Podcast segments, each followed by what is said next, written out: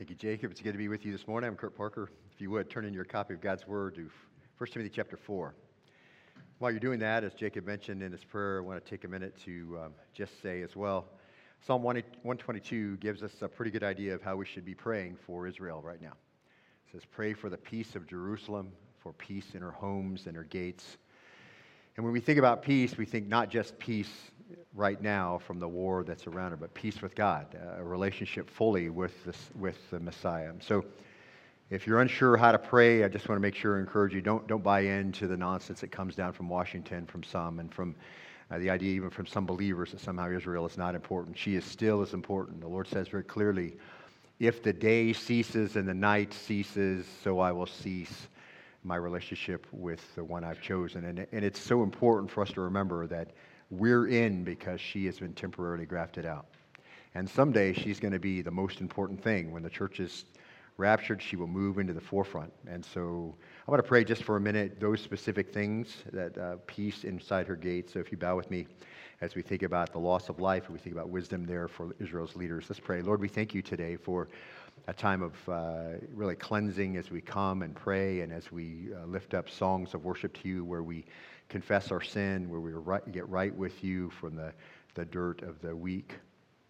And Father, I think today, as all of us are, the sorrow of the loss of life on, in Israel from attacks from her enemies. You have strong words to say about Iran and about Syria and, and the punishment that is to come. It's not ignored by you, nor is it passed by. These things must be wars and rumors of wars, and, and then the end is going to come, and church is going to be gone, and Israel will be in the forefront. And Father, we're grateful for that, and we pray now, as Psalm 122 instructs us, for the peace of Israel. Uh, not just peace from the war and wisdom for her commanders and her leaders to crush those who, who persecute and destroy them, but also a draw to the Messiah. May those messianic churches in Israel now be very clear about their message and help it to go out in clarity uh, that uh, many can come to faith. We pray this all in the name of your Son, Jesus, and for his sake. Amen. To save our time together, I'd like you to turn to 1 Timothy chapter 4, verse 14. If you've not been with us, we are in a continued study through 1st and 2nd Timothy and Titus, guidelines for public worship. We're in 1 Timothy 4 now and really starting in verse 9, pursuing godliness and then success from God's perspective. So, an idea of understanding what it looks like to be godly and then what success from God's perspective in ministry actually looks like. It's very, very simple as we saw last time. But let's look, if you would, uh, 1 Timothy chapter 4, verse 14. We'll read through verse 16, it's right here towards the end of the chapter. Verse 14 says, Do not neglect the spiritual gift within you which was bestowed on you through prophetic utterance with the laying on of hands by the presbytery. Verse 15 Take pains with these things, be absorbed in them, so that your progress will be evident to all. Verse 16 Pay close attention to yourself and to your teaching. Persevere in these things, for as you do this, you will ensure salvation both for yourself and for those who hear you. Let's stop right there. We've been talking, as you know, over the last couple of uh, weeks about spiritual gifting. Last time we spent a lot of time talking about it. There's a great illustration uh, about spiritual gifting and its part inside the church and how it ministers to one another. Uh, several years ago, two students graduated from Chicago Kent Law School. The highest ranking student in the class was a blind man named Overton. And when he was awarded uh, the honor, he insisted that half the credit should go to his friend Kasperzak. He, they had met one another when, at school in their first year when the armless Mr. Kasperzak had guided the blind Mr. Overton down a flight of stairs. This acquaintance ripened into friendship and a beautiful example of interdependence. The blind man carried the books which the armless man read aloud in their common study, and thus the individual deficiency of each was compensated for by the other. And after their graduation, they planned to practice law together, which they did indeed do. I looked that up. That was too amazing. And I think uh, it's probably not a better example, apart from the biblical text, of, of the actual snapshot of the reality of spiritual gifting in the church and what it's supposed to do. It's supposed to be an avenue by which people, you are ministering to people through your gifting, and the Lord looks great and His Holy Spirit looks alive in the church. And we've seen a lot of that, and it's so important for the proper functioning of the body in a healthy manner. And that's where we ended up in our study last week In verse 14, we read this part. We said, Do not neglect the spiritual gift within you. And we saw that in essence, that was principle number one and success, number four in success from God's perspective for the faithful minister is going to be a ministry done according to spiritual gifting. Not according to someone who came before you, not according to someone you really like and you wish you could do it like they could do it, but specifically like the Lord designed you. And we saw that package last time, and we'll look at it just briefly today. We'll go through all of that. But Timothy is in a difficult ministry. You know this as we've looked through this. Uh, he's in a hostile environment. Uh, the Ephesian church hasn't called him, they didn't want him, and they don't want to hear what he has to say. And so he is in a very difficult spot, very much like some pastors today will be in their churches as they, as they pastor. And he is standing in for a giant in the faith, the Apostle Paul, and he's struggling. And during uh, Timothy's tenor, tenure here, it, it, was difficult. And Timothy said, because we know this from what Paul is saying to him, I don't need this. I can't handle this. It's not going anywhere, and I'd like to quit. And Paul is trying to strengthen him. So he says these very important words, but don't seem to be uh, that important. It seems like he could really affirm Timothy in other ways. But here's where he knows the power is because he knows Timothy's not going to be successful from God's perspective, trying to do things in the flesh or by power of personality and somehow force the church back where it needs to be. So Paul is reminding him of the real power that's in him. So he gives him a command and he says, Do not neglect. And the idea there we saw last time is, is not to be careless with or make light of or disregard his spiritual gifting. This is where the power to do what you don't think you can do is going to come from. And Paul, in essence, says, Timothy, God chose you for this ministry. He gave you this desire. And now, what is he to pay attention to? He's supposed to pay attention, it says, to the spiritual gift within you. And we saw over uh, numerous weeks as we talked about this and looked at other passages, which how the Bible explains the Bible. It simply means a channel by which the Spirit of God ministers through you to other people. And we looked at a number of passages to help us have a biblical understanding of the nature of spiritual gifts. And we saw from 1 Corinthians 12, 4 and following that, and relating to spiritual gifts of the Spirit, in the church there is unity that's within the Spirit and within the Lord and within God, and diversity within the varieties of gifts and the varieties of ministries and the varieties of outcomes. And we saw from Romans chapter 12 and verse 3 and following that God has allotted to each a measure of faith. So God has gifted you and then given you a measure of faith so that you can, in that faith, act on those giftings. And He's given it as he has allotted it, and it's according to his own purposes. And this is the faith God gives to operate the spiritual gifts he bestows. And so this is what is lagging in Timothy. He's not exercising the faith it takes to get the gifts going in the church, and that's the difficulty. And that prompts Paul's warning. And he obviously doesn't feel he has what it will take to function where God's placed him and to supply, most importantly, to the church what the church needs through Timothy's specific gifting, and that's the reason why he's there. And, and then Romans 12:3 really clarifies that you have the amount of faith you need to be active in your spiritual gift, in the variety of the gift that God has given that's unique to you. And God is accomplishing his own purposes in the church. He's designed it specifically as he sees fit through the giving of the gifts by the Holy Spirit. And that sums up a lot of time we spent uh, last time looking at that. And because that's the case, Paul will remind Timothy in the second half of our verse that every gift that's there is there because he's placed it there. And every gift that is there is there because it's pleasing God to do it. And it's there to be used by God to minister to the body of believers. And we have that reminder, really, from our illustration from Overton and Kasperzak, that, that there's this interaction there with one another, there's this codependence, there's this interdependence and we're diverse and we're uniquely made for specific ministry, and the Lord's placed you in the body of Christ and equipped you with the measure of faith necessary to animate your gift. And uh, they were given to minister to one another. It's always about the church and edification of the church, not the person, to create a community, to create a body. These are all words the scripture uses to describe uh, the body of Christ, which is interdependent and concerned about each other's well being and meeting their needs. And then again, we saw from Romans or 1 Corinthians 12 uh, there are varieties of gifts, but the same Spirit.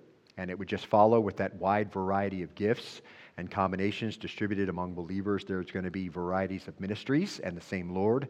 And so you've been specifically gifted, and with that specific gifting that's just, just unique to you, there's going to be ministries that are going to occur that only you can do and that you can accomplish like the Lord wants them accomplished in the church where you're serving.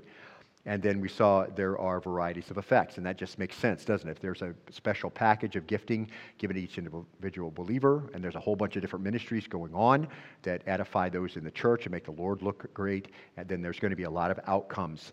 And that, that is the energema, that's the outworking, that's, that's the product of uh, the ministry that you do. And for Timothy, uh, the exercise is going to include, as we saw, the reading and exhortation and teaching.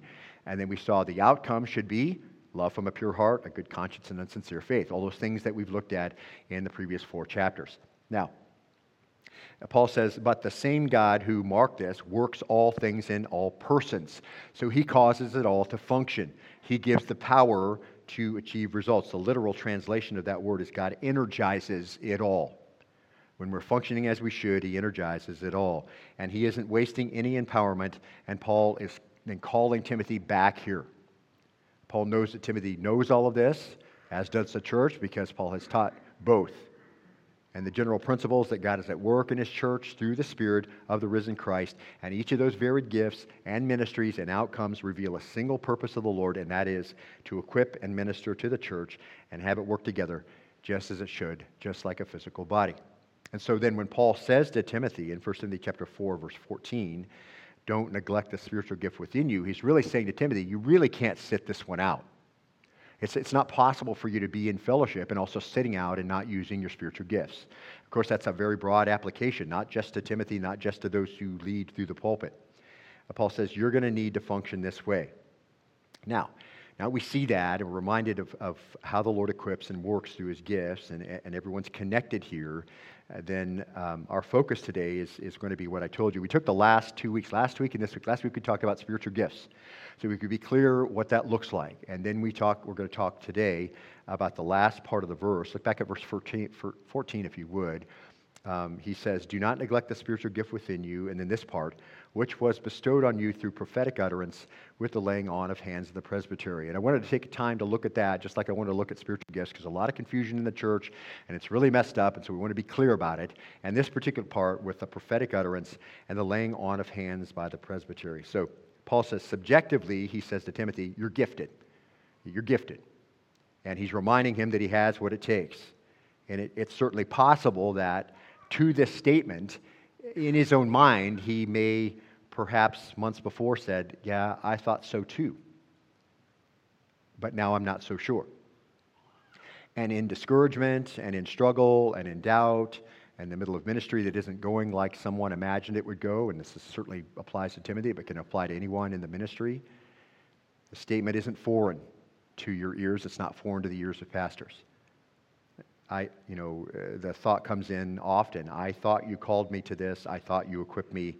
And those certainly who just choose the ministry as a vocation, so in other words, it was just one of several things they could do, and they weren't called by the Lord to come do it. They're going to be out pretty quickly because they just spend themselves physically because there's no equipping spiritually to do the work.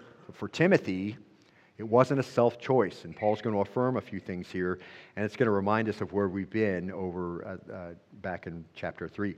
But in 1 Timothy chapter 3, verse 1, if you remember, there's some context now for our verse. We're going to look at the, uh, the objective parts of the verse. He says, You've been gifted, then we're going to look at uh, the whole laying on of the hands of the presbytery, and we're going to look at the prophetic utterance. But let's start back here. Paul says to the church, and to Timothy specifically, he says, it is a trustworthy statement. So, this is something bumping around the church. Everybody knows this. Mm-hmm. It's in the first century church, and it's very important. If any man aspires to the office of overseer, it's a fine work he desires to do. So, just in general, he says to the first century church if you've got a guy in your congregation and he aspires and desires the office of overseer, don't discourage him. That's a good work. And we need more men. It's still the same now. When men, when men rise up and say, I think the Lord perhaps is calling me into ministry, we affirm that. And we want to work in that direction to make sure that's the case for them. And so he says this is a trustworthy statement, but he uses two words here that are very important. If any man aspires, oregomai, that's present, middle, indicative. It's to reach out after. And the middle voice is always you performing the action. So reaching out after something, to set oneself in order to touch or grasp. The same word we find in 1 Timothy 6, to reach out for money. And there it's in a bad light, but the idea is the same reaching out for something you desire. And the middle voice indicates its desire is reaching after the object himself. So it's something he says, I see this, and this is something I think that I should be doing. It's a very strong personal desire to reach for that office. And just to clarify, and I'm saying all this because we need to know what's been going on with Timothy, because Paul's reminding him, hey, there's some subjective parts and there's some objective parts to this position that you're in. And so here we see Paul giving Timothy some instruction to the church. It doesn't say anything about what's going on on the inside, it's just what you're doing on the outside, going after something. Someone goes after a position of overseer, we'll see that in a minute. And that's the idea. It works its way out on the outside, desiring to submit to the qualifications. And we took a lot of time with those qualifications. These are a standard of godliness that's the same for everyone, but for those who serve in the pulpit, that's, those are non negotiables. That has to be true, and any of them that are not true disqualifies him from the position. And so here, he says, listen, you're reaching out. Uh, a guy who desires the ministry is going to desire to bring himself into compliance with those things. And it's not going to be a guidance counselor saying to someone, hey, well, your dad's a pastor, so maybe that'd be a good option for you. And of course, for sons, lots of guidance counselors have said erroneously to my sons, well, your dad's a pastor, maybe you should be one. Except that's not how it works, Mr. Guidance Counselor. Read your Bible. It's, this is a call from the Lord, not, not somebody saying, hey, do what your dad did. And so uh, the idea comes to mind unbidden as well. It's, it's um, and I would just say, many called men, including me, uh, will say that that was not on my radar. To be here was not on my radar. I didn't get an education for that. I wasn't doing it. I was working in my church, of course, and I loved those ministries, but I wasn't thinking I'll be leading the church. This came unbidden.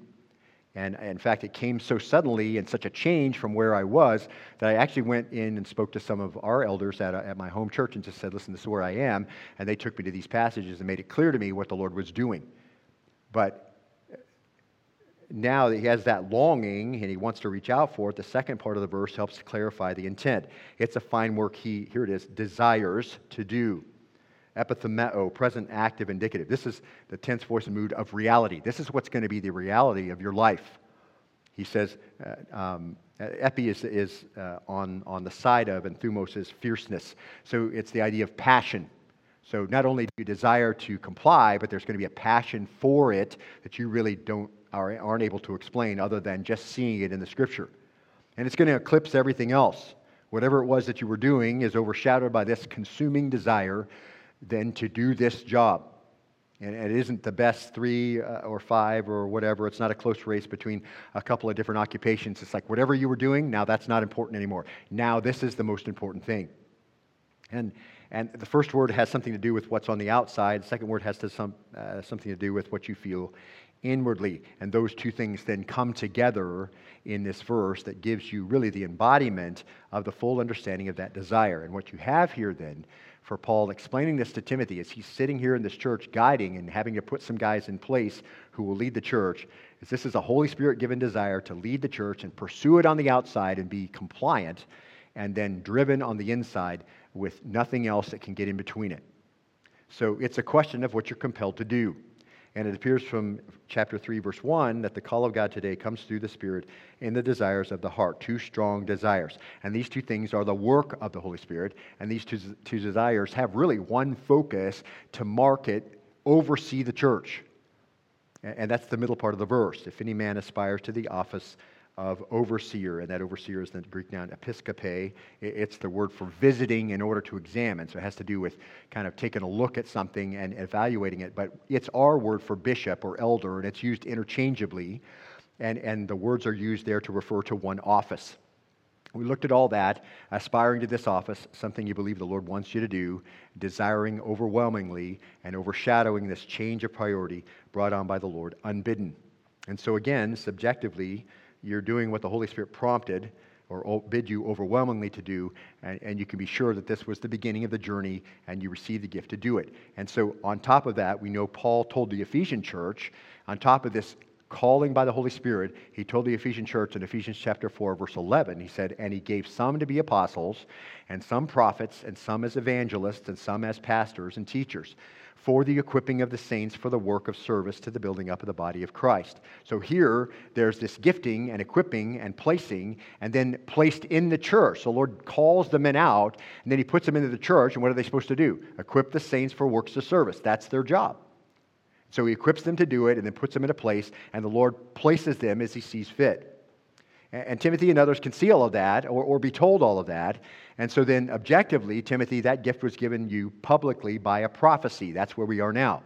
So not only did you, have you been gifted, and the Holy Spirit has called you, but there was a public part of this whole thing. Look at the last part of verse 14, if you would. Which was bestowed on you through prophetic utterance with the laying on of hands by the presbytery. In other words, with all this other thing, all these other things in place, there's this objective public affirmation of that gift by a direct revelation from God. Now, let's break this down and let's see if, how this applies to us or how it doesn't apply to us, because I think that's the confusing part of the passage. And, and now that we have this foundation, look at this first part. It says, bestowed on you through prophetic utterance. So that's an important, uh, a very important phrase. And how did that happen or when? That's the question. And so if you go back to Acts 16, perhaps that's a good reference for us in, in where it may have happened because we don't know when it happened. We just know that it happened because Paul says very clearly in the letter to Timothy, this happened to you. So we can be sure that it did.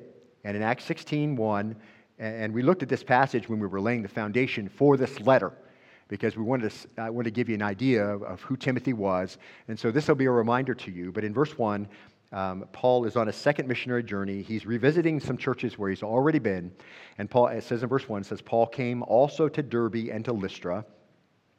And a disciple was there named Timothy, the son of a Jewish woman who was a believer. But his father was a Greek.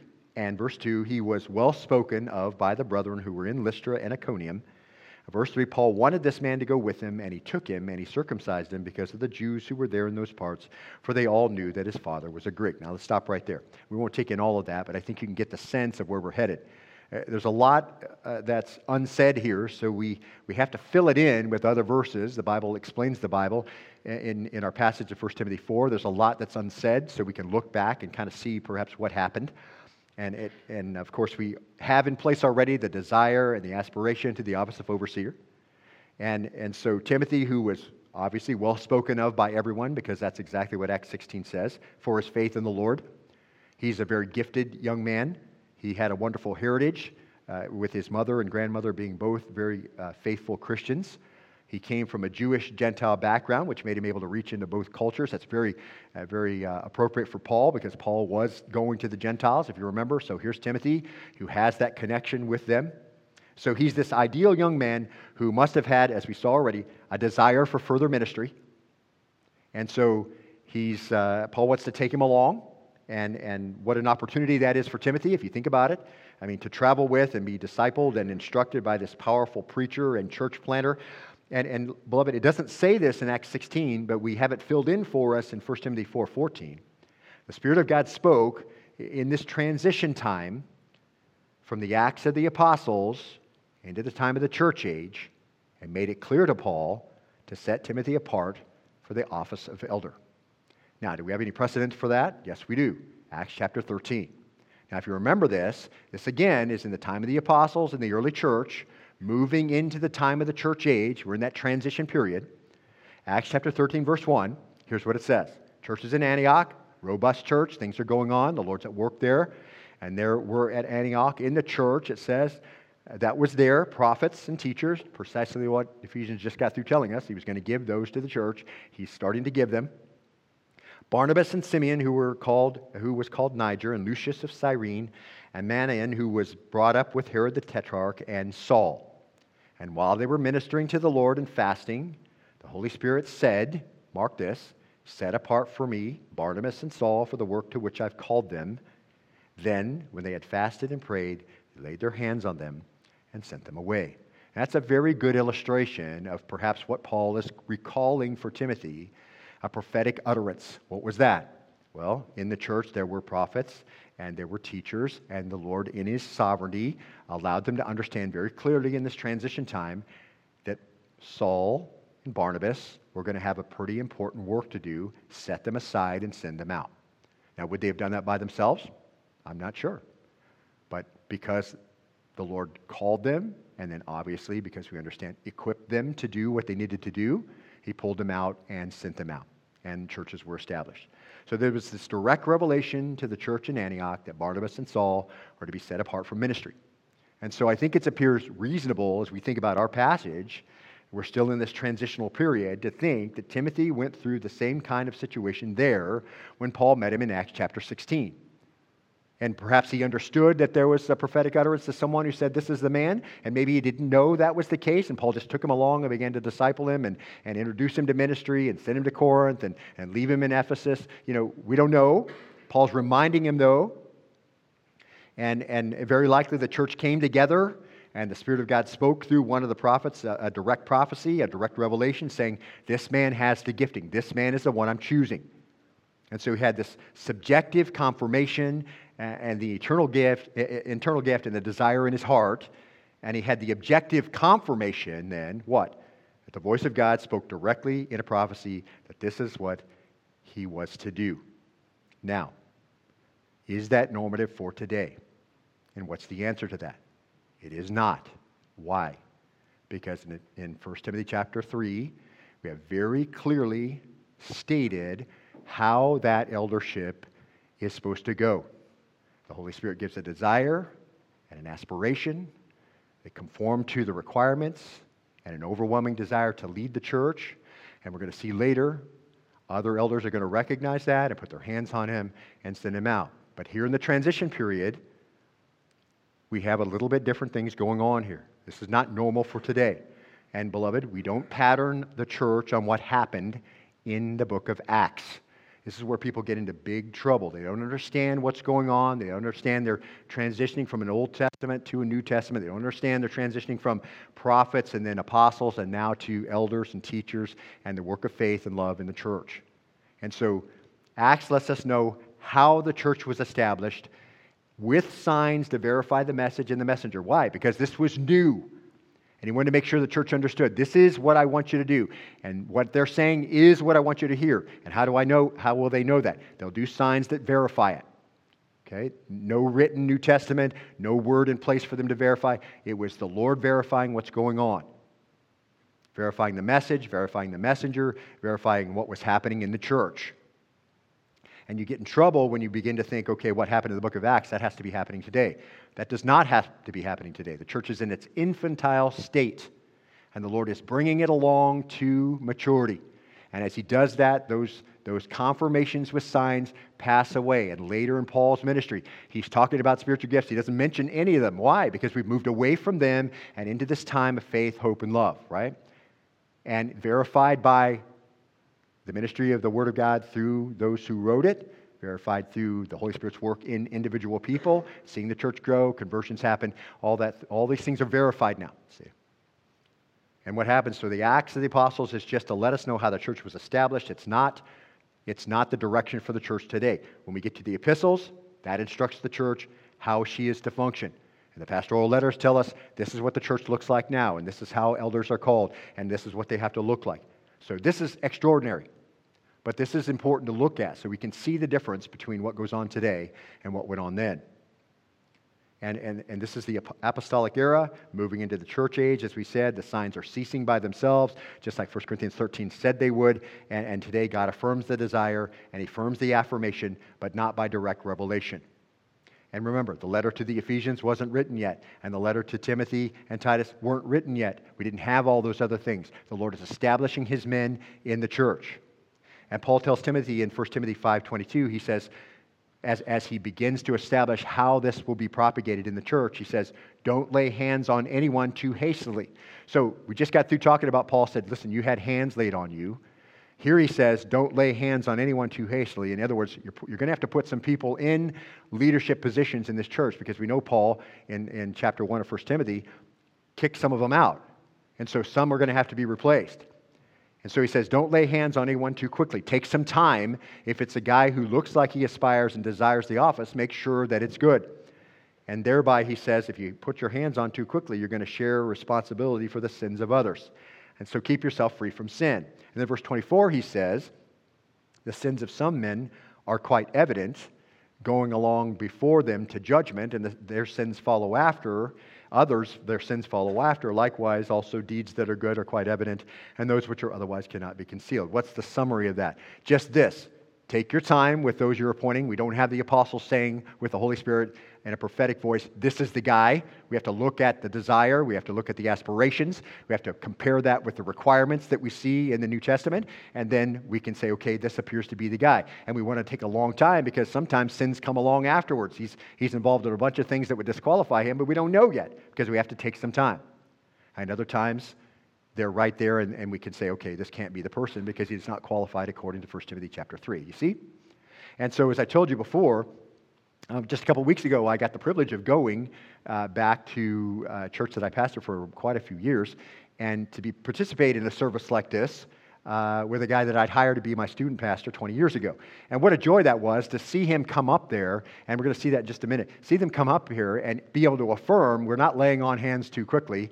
He's been examined at length, and this is a mature church up in New York, and they can see whether or not he has the gifting, and they know whether or not he's qualified or not. And so it was just really a matter of academics. We, we loved him and put our hands on him, but we knew he had the gifting, and he obviously had had represented himself very well before the church. So this is still going on, and I'm looking forward to telling you more about that as we get into it. But uh, here's the thing Timothy would be able to recognize the calling, and after some time, examine the candidate because some things that may disqualify him haven't had enough time to show up. He didn't have the Holy Spirit saying, This is the guy. He had to take a look hard himself and have wisdom, okay? And Paul basically says the same thing in Titus chapter 1, verse 5. He says, For this reason I left you in Crete, that you would set in order what remains, here it is, and appoint elders in every city as I directed you. Just like he says to Timothy, you're going to have to put some guys in place, take your time with them, make sure you examine them closely, make sure that all those things are in place that I told you. Same with Titus. You're going to be putting some elders in place, but you're going to have to examine them because the Holy Spirit's not going to tell you this is the guy. Now, in Acts chapter 14, and this is a great, uh, it's a great uh, addition to what we just looked at. This is shortly after Paul and Barnabas have been called by the Holy Spirit. They're preaching the gospel from city to city, making disciples, seeing many come to faith. And they're in Derbe and, and uh, doing this. And after Paul was nearly stoned to death, if you remember, or perhaps to death, because we see in 1 Corinthians 15 that he got to go up to the third heaven. Maybe this was when that happened. I don't know. But anyway, he comes back to life, goes back in the city, and leaves. But in verse 21, it says, After they preached the gospel to that city and made many disciples, they returned to Lystra and to Iconium and to Antioch. So they came back, strengthening the souls, the souls of the disciples, encouraging them to continue in the faith, and saying, through many tribulations we must enter the kingdom of God. And I guess that was pretty obvious, and Paul still has marks with the stones on his face and his body and whatever. Through many tribulations we're going to get into the kingdom. So don't be surprised at how I look.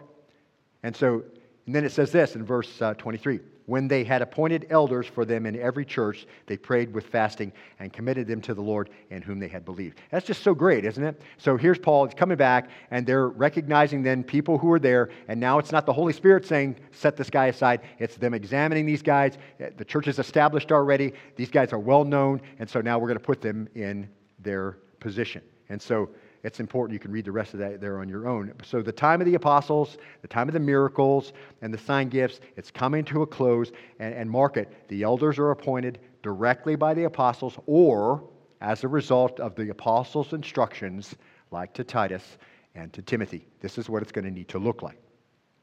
And, and objective and observable character traits along with the gifting, able to teach and not able to be called out, and all the things we looked at, or in any areas indicating godliness. It's one standard for godliness, but the guy in the pulpit has to model it. There's no, there's no option for him not to be where he needs to be, otherwise, he's disqualified. And that's the standard, though. His standard is the standard for everyone.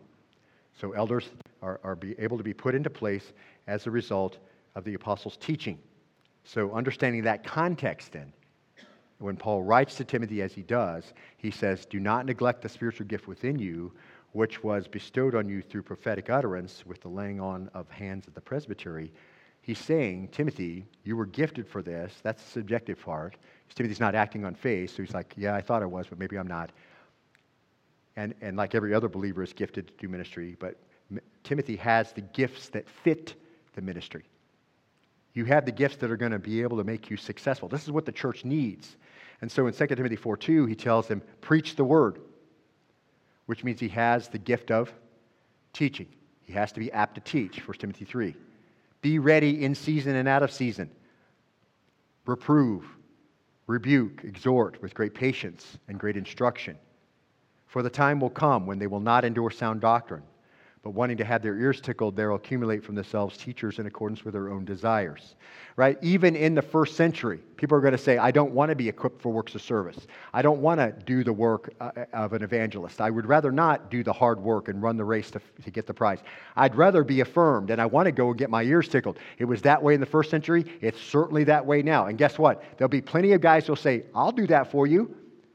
They accumulate from themselves teachers in accordance with their own desires. Lots of guys will tickle your ears. They'll make you feel good about yourself. They'll affirm you and, and say, hey, you know, everything's good and here's, here's five things for a better life or whatever, and not do what they're supposed to do. But you, he says, be sober in all things, endure hardship, do the work of an evangelist, fulfill your ministry. Listen, do you want to tell people that? You, want to say, come to, faith, come to faith in Christ and endure hardship and be sober in all things and self controlled. How many are you going to get to follow you after that? A small amount, okay? Christ's going to make your life better. Jesus loves you and wants to be your friend. Then you get plenty of people coming. Right? No discipleship, no cost, no taking up your cross. But if, you are, if you're real about it, see, if you're real about it, people will go and find somebody who's going to make them feel good. But he says to Timothy, don't worry about that. Just do the work you're supposed to do. You've been gifted to do it. See, and you can see where the gifts are. He's been placed in this position. He wouldn't tell him preach the word and do it consistently if he didn't have that gifting. And that's what the church is missing. And then he says this in 1 Timothy 4.16. He says, he says um, play close, play, pay close attention to yourself, mark it, and your teaching. Close attention to both. Timothy's gift was a gift for the direct propagation of the Word of God. That's why the Lord is very clear in commanding him through Paul teach the Word, preach the Word, command and teach, command and exhort. And he says it over and over and over again. Why? Because he's gifted that way. It's blended together too in that package that he gave Timothy with discernment and knowledge and wisdom so that he can make clear the passage and then he can apply the passage in wisdom so people can go away saying, I'm going to do that now, or I'm not going to do that anymore. Okay, that's what that means, and that's how that applies to me. See? And so that explains then for us 2 Timothy 2:15. Be diligent to present yourselves approved to God as a workman who does not need to be ashamed. How?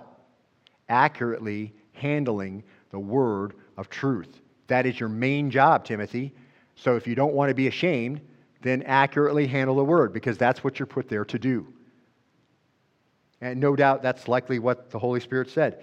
Uh, you know, do not neglect the spiritual gift within you, which was bestowed on you through prophetic utterance. You know, probably said that very thing. You're going to preach the word. You're going, to have the gift of understanding the word and making it clear. And perhaps that gift was dormant for a while in Timothy. Perhaps he just not acted on it in, in a lack of faith. Perhaps he needed to grow a little bit. Who knows? But Paul's calling him back here. And I think we can understand that. And, and so we can understand the first two parts. Don't neglect, number one, the spiritual gift within you. That's the subjective part. And then number two, which was bestowed on you through prophetic utterance. That's an objective part. The Holy Spirit actually said, This guy's the one, take him. But accompanying that subjective and the objective was another objective thing Timothy could remember and should remember, and Paul calls him to remember to knuckle down and do what the Holy Spirit's enabled him to do, and that was the laying on of the hands of the presbytery. And so, again, so we can make clear what spiritual gifts are, we can make clear what, what was that prophetic utterance. Now, what's this laying on of the hands of the presbytery? So, here, beloved, just look at it this way this is the church confirmation. This is moving from the apostolic era and moving into the church era, and what's happening? It's a comprehensive affirmation. At some, po- at some point, perhaps in Acts 16, when everyone is in the assembly uh, affirming that he's a godly man. Maybe that happened, you know, as we saw in Acts 16.1. He comes to Derbe, he comes to Lystra. He sees the disciple Timothy, uh, uh, son of a Jewish woman who was a believer, father's a Greek market. He was, it says, well spoken of by the brethren. So when we see the word brethren, who are we talking about in the Word of God? We're talking about other believers, right? We're talking about those who are attending church with one another. That's how that always looks. There's, there's no free, fo- free floating Christians in the New Testament. It's foreign. Oh, I just, I, I worship God out in the woods or whatever. Well, that's great, but you're not fulfilling any of the one another's and you're not doing anything that the Lord has said the church is supposed to do. So you're just kind of redefining Christianity so you can just kind of do what you want. That's, that's foreign to the New Testament. So he says, listen, he was well spoken of by the brethren who were in Lystra and Iconium, which means that Timothy was well involved with the church. They understood who he was, they'd seen him operate, and he was well spoken of. So these fellow believers, so he's re, Paul's revisiting the church as we saw. They affirm Timothy's character, and perhaps that's when they laid hands on him. At some point it happened, right? We don't know exactly when it happened, but just Paul says it did happen. A prophetic utterance happened, you were given a gift, and we laid hands on you. So all that happened. We can see it in, in, in the letter. So maybe it happened here, and, and that word presbytery, uh, presbyterion, a derivative of the word elder, this is a group of what? Elders. So it tells you then the church is getting mature. There are multiple elders that work in each church. They're coming together. They recognize Timothy has the gifting, and so they're there. And Paul's a part of that. And so he remembers it. And so in 2 Timothy 1 6, he can say, For this reason, I remind you to kindle afresh the gift of God which is in you through the laying on of my hands. This is not some new gift, it's not some second work of the Spirit. This is what was given to you at salvation. When the Lord called you into ministry, He equipped you to do this job, and this is the gift you need to get going with. And so, and this is the way it still goes. There is, there is this gifting, and then there's this affirmation, uh, the desire and the aspiration to do what they're supposed to do, and a collected assembly of spiritual leaders who put their hands on an individual who's been tested over time and who has the desire and he has the aspiration, and the church, through the elders, put their hands on him and confirm he is a qualified man. That still happens today. As I said, it happened a couple weeks ago up in New York. And if you've been here long enough, you know when our missionaries go out, what do we do? we walk out there as leadership and everyone else puts their hands on them and what do we do? We pray over them. We confirm this person these people have the gifting they need to go out and do what they need to do. And it just affirms them doesn't it? And we're we're we're part of it. We're invested. Very common picture that laying on of hands all throughout the word of god if you if just look at laying on of hands uh, and just do a word search and just look all through the old and new testament and i love this even in the old testament when you laid your hands on the sin offering that was going to be released into the wilderness, did you transfer your sins to them? No. There's no way for that to happen, right? The blood of bulls and goats can't take away sin. You're not getting rid of your sin by putting it on the head of a goat. But what were you doing? You were affirming what the Lord had said. You were affirming that this is what He wants, and you were participating in it, right? That laying on physically of hands is very, very important. It illustrates a personal connection, a responsibility, if you will, of discerning what the Lord wants. And so it's here too. And Paul writes to Timothy and says, you know, hey, we were there when all this went on. I know you feel like you can't do it, and I know feel, you feel like you don't want to be there, and I know you feel like they don't want you there, and they probably don't, and they don't want to listen to what you have to say. But listen, you're functioning in the flesh. You're not going to be able to force them by power of personality to change, but you will be able to do what you need to do. And it's not your responsibility that they for sure follow you, because we know Ephesus didn't. That Timothy's impact at Ephesus was very short lived if we understand from Revelation chapter 3 that he says to Ephesus, You've left your first love, and if you don't return to it, I'm going to come and take away your lampstand. And we know that's precisely what happened.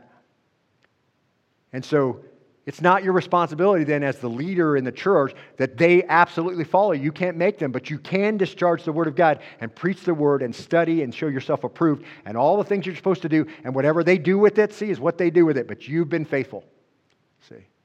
And sometimes he builds the church, and sometimes he thins it out. And sometimes they go find people they want to listen to who will tickle their ears. But what, you ha- what do you have left? True believers who are going to grow and be equipped for works of service. And, and what does he say about some of the churches in, in Revelation? There's, there's a little door and nobody can close it, and you can go through it because you've been faithful in everything, right? So we were there, he says to Timothy, when the Holy Spirit, by revelation through prophecy, he confirmed your ministry and said, This is the guy, and he has the gifting and we put our hands on you. You forget that? He goes, stir that up. So, sum up all this. Paul reminds Timothy to remember a moment in the past, somewhere with Paul in his travels, when Timothy desired the office of the elder, and Paul confirmed that he desired a good thing. And we saw from 1 Timothy 3 1, it was a trustworthy statement. Paul confirmed it. And, and Paul, no doubt, confirmed both those desires and, and explained it to Timothy, what he was really desiring to do and he alludes to it again in 2 Timothy 1 7. He laid my hands on you because God's not given us a spirit of timidity, but of power and love and of discipline. You're not supposed to be afraid. He's given you power and love and a sound mind to do the job. And then he prayed over him, of course, and recounted the Lord's commands for those who lead and the blessings that are a part of that calling. That's what we did just two weeks ago. We recounted what the Lord expects from you, and we recounted what we see in you. We're just affirming that you had those gifts And Paul did that with Timothy. And the gifting he would see manifested in his life, and with all that we have read, certainly the gift of teaching would empower the ministry of the teaching. And we saw a few months ago, 1 Timothy 1.18, he says, This I command and entrust to you, Timothy, my son, in accordance with, mark this, prophecies previously made concerning us. He's referring to it again. We were there when all this happened. I remind you that uh, the Lord spoke directly about this concerning you. And by them you fight the good fight, keep the faith, a good conscience, which some have rejected and suffered shipwreck in regard to their faith. You don't want to end up like them, Timothy. Okay? You want to operate inside your gift set. No matter how hard it is, you can't bail out. You have a gift, a direct call from the Lord, a confirmation from the church, and you're there because of all these spiritual dynamics. So remember this, and now fulfill it, and don't neglect it, and carry it out to the very end. Now, just in our time remaining, I want to remind you a couple things. Paul exemplified that, didn't he? He wasn't sitting in some place of luxury. He wasn't some, uh, you know, um, important pastor in his, in, his, in his lush office. You know, we don't, we don't need any more famous pastors. You know what we need? We need faithful ones. Yeah, you don't need to be, you know, you don't need to be a rock star, okay? If you think about Paul's life, this is, this is success from God's perspective. You know, Timothy was with him in Acts 20 when he spoke to the elders of the church in Ephesus, no doubt. Do you remember what he said? Now, behold, bound by the Spirit, I'm on my way to Jerusalem, not knowing what will happen to me there, except that the Holy Spirit solemnly testifies to me in every city, saying that bonds and afflictions await me. But I do not consider my life of any account as dear to myself, so that I may finish my course and the ministry which I've received from the Lord Jesus to testify solemnly of the gospel of the grace of God. Paul says, I'm not worried about my life. I'm not worried about bonds. I'm not worried about imprisonments. I'm not worried about the plots from the Jews. I have to finish my ministry, and this is where the Lord is taking me. He says to the church in Ephesus, and this is so interesting when you think about the future of the church that we just looked at just a minute ago. It started out so well with Paul as the pastor for three years, with Timothy there, and, and uh, he, he warns them later in Acts 20, and I didn't read it, but you can, about how wicked men are going to arise even from the flock and lead you astray. It's precisely what Timothy's dealing with now uh, in our letter in, Ephes- in uh, 1 Timothy 4. But it's just so sad and so sobering, and it's a warning really to every church, but certainly to Ephesus. But here he says to the church in Ephesus, I love this. He says, Therefore, Take up the full armor of God so that you'll be able to resist in the evil day. And mark the emphasis having done everything to stand firm. Let me ask you a question Are you doing everything to stand firm? I think that's a legitimate question to ask right? If, if you're going to start your ministry that way, I want you to do everything to stand firm. If you're saying that to someone, you certainly are going to have to be doing that yourself, right? And then you'll expect everyone to do it because this is precisely Paul's admonition to the church, and we're still in the church age. Are you doing everything to stand firm? That's pretty convicting, isn't it? It's not some pass fail, right? It doesn't really count against your record kind of thing, you know, this life. No, having done everything to stand. Or as he told Timothy, you're there because of all these spiritual dynamics. Now fulfill it. Don't neglect it. Carry it out to the very end. You can't sit this one out, having done all to stand. Verse 14 Stand firm, therefore, having girded your loins with truth and having put on the breastplate of righteousness, and having shod your feet with the preparation of the gospel of peace. Verse 16, in addition to all, taking up the shield of faith, which you'll be able to extinguish all the flaming arrows of the evil one, and take the helmet of salvation and the sword of the Spirit, which is the word of God, with all prayer and petition. Pray at all times in the Spirit, and with this in view, be on the alert with all perseverance and petition for all the saints. There's Paul. That's Paul who's telling Timothy, listen, stir up the gift. Listen, don't sit this one out. You've been empowered. You have eh, subjectively a gift, and objectively, the Holy Spirit said it was you, and we put our hands on you. You know, you're not, you're not given the spirit of timidity, of fear. Work hard. He's not some contemporary pastor sitting back in, in his plush office say, hey, go do it. Paul's right in the middle of it. And how about if you tell people, come to faith, you'll have to carry your shield of faith because you're immediately going to be a target and you'll have to extinguish all the fire arrows shot at you from the evil one. How, how do you think that's going to go over most megachurches? Hey, better get behind your shield of faith because now you're a target. No, it's like the Lord wants to make your life great and you get your best life now and you know the Lord wants to bless you and put everything on you and, and give you all the prosperity you want. See, you don't get any of this. This is Paul telling Timothy, work hard. I'm working hard and pray and be on the alert and pray on my behalf that utterance may be given to me in the opening of my mouth to make known with boldness the mystery of the gospel, for which I am an ambassador in chains, and in proclaiming it I may speak boldly as I ought to speak. I'm in chains, but who cares about that? Pray that I'll do everything I can that can be done in the power of the Spirit, in the full armor of God, as I ought to do. Here's the thing do you pray for your children that way? That they'll do everything they can to stand, that they'll be fully armed for those things, that they'll pray constantly and be on the alert. Do you pray for your children that way? Listen, pray for me anytime you want with that, okay? That I'll be bold to give the gospel out as I should. Anytime you want. Pray for your, you pray for your spouse. When they leave during, uh, in the morning to go wherever they go, do you pray that they'll do everything to stand? For your godly friends? I mean, these, these, are prayer, these are prayer models, beloved. This is, this is what we pray for with the church. If the church is not asleep, it's awake and it's working and it's in battle and it's got full armor on, and we want to do all there is we can do to stand. Paul says, My biggest fear isn't, and my biggest fear is that I won't be affirmed and fulfilled, right? That's my biggest fear. Nobody will affirm me. Nobody's going to pat me on the back and say, Good job, Paul. That's my biggest fear. Does Paul say that? No. He doesn't care whether he's affirmed. He doesn't care whether somebody recognizes he did a good job. He labored 18 months at Corinth. They hated him the whole time. He had to introduce himself every time he came back, give a letter of reference. Didn't listen to a single thing he said. So frustrated with it. He sends Timothy. He says, Hey, please don't abuse Timothy when he's there and don't make him feel afraid. That tells you a lot about the ministry that went on when Paul was there. He says, I asked Apollos to go back. He was in no, in no means did he want to go back at this time. No kidding. Who wants to go back to that? See, this is Paul telling Timothy. A, Paul's in a place of struggle.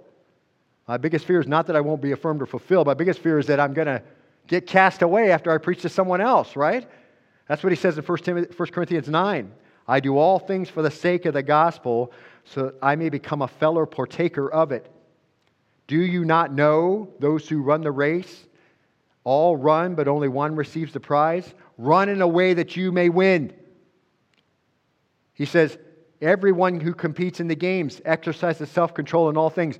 People who compete in worldly games and in, and in competition understand what it takes to bring your body to the point where you can perform at the highest level. He goes, take that and transfer straight to your life in Christ. Therefore, he says, I run in such a way as not without aim. I box in such a way as not beating the air but I discipline my body and I make it my slave. Why? So that after I've preached to others, I myself will not be disqualified. He wasn't worried about whether he was affirmed, he wanted to make sure that he didn't do anything wrong. My biggest fear is that in preaching to others, I myself will be disqualified. That's my biggest fear. That having done all, I won't stand. See? Having done all, I won't stand. That's a whole different mindset in the modern Christian church. I'm crucified with Christ, therefore I no longer live. Christ lives in me. In the life I live in the flesh, I live by faith in the Son of God who loved me and gave himself for me. Could I say that we are diametrically opposite of that most of the time in the modern church? I'm crucified with Christ and I don't live anymore. But we're mostly concerned about ourselves. And so it's not true. We can say it, but it's not true. Here, Paul's just calling Timothy back. Don't be afraid. Do the work of the ministry. He's calling us back. Don't be afraid. Do the work of the ministry. You've been equipped. Plug yourself in. Don't sit this one out. He says to Timothy, You be sober in all things, endure hardship, do the work of an evangelist, fulfill your ministry. For I am already being poured out as a drink offering, and the time of my departure has come, and I fought the good fight, and I finished the course, and I've kept the faith. You know, beloved, he said in 1 Timothy um, if I don't come to you, do this until I come. I'd like to come to you soon, but in case I don't, here's what you need to do in the church. Guess what? He didn't get back. He already knew it wasn't going to happen. We get to 2 Timothy. He says, In the future, there is a laid up for me the crown of righteousness which the Lord, the righteous judge, will award to me on that day, and not only to me, mark it, beloved, but also to all who have loved his appearing. How do you love his appearing? Is it a warm, fuzzy feeling you have in your heart you can't wait for Christ to come and catch away the church? Not in no. How do I love his appearing? I run as one who wants to get the prize. I box as one not beating the air. I discipline my body and make it my slave. I put on the full armor of God so that I may be able to stand, and having done all to stand. You love Christ appearing when you're found what? Committed to what you're supposed to be doing.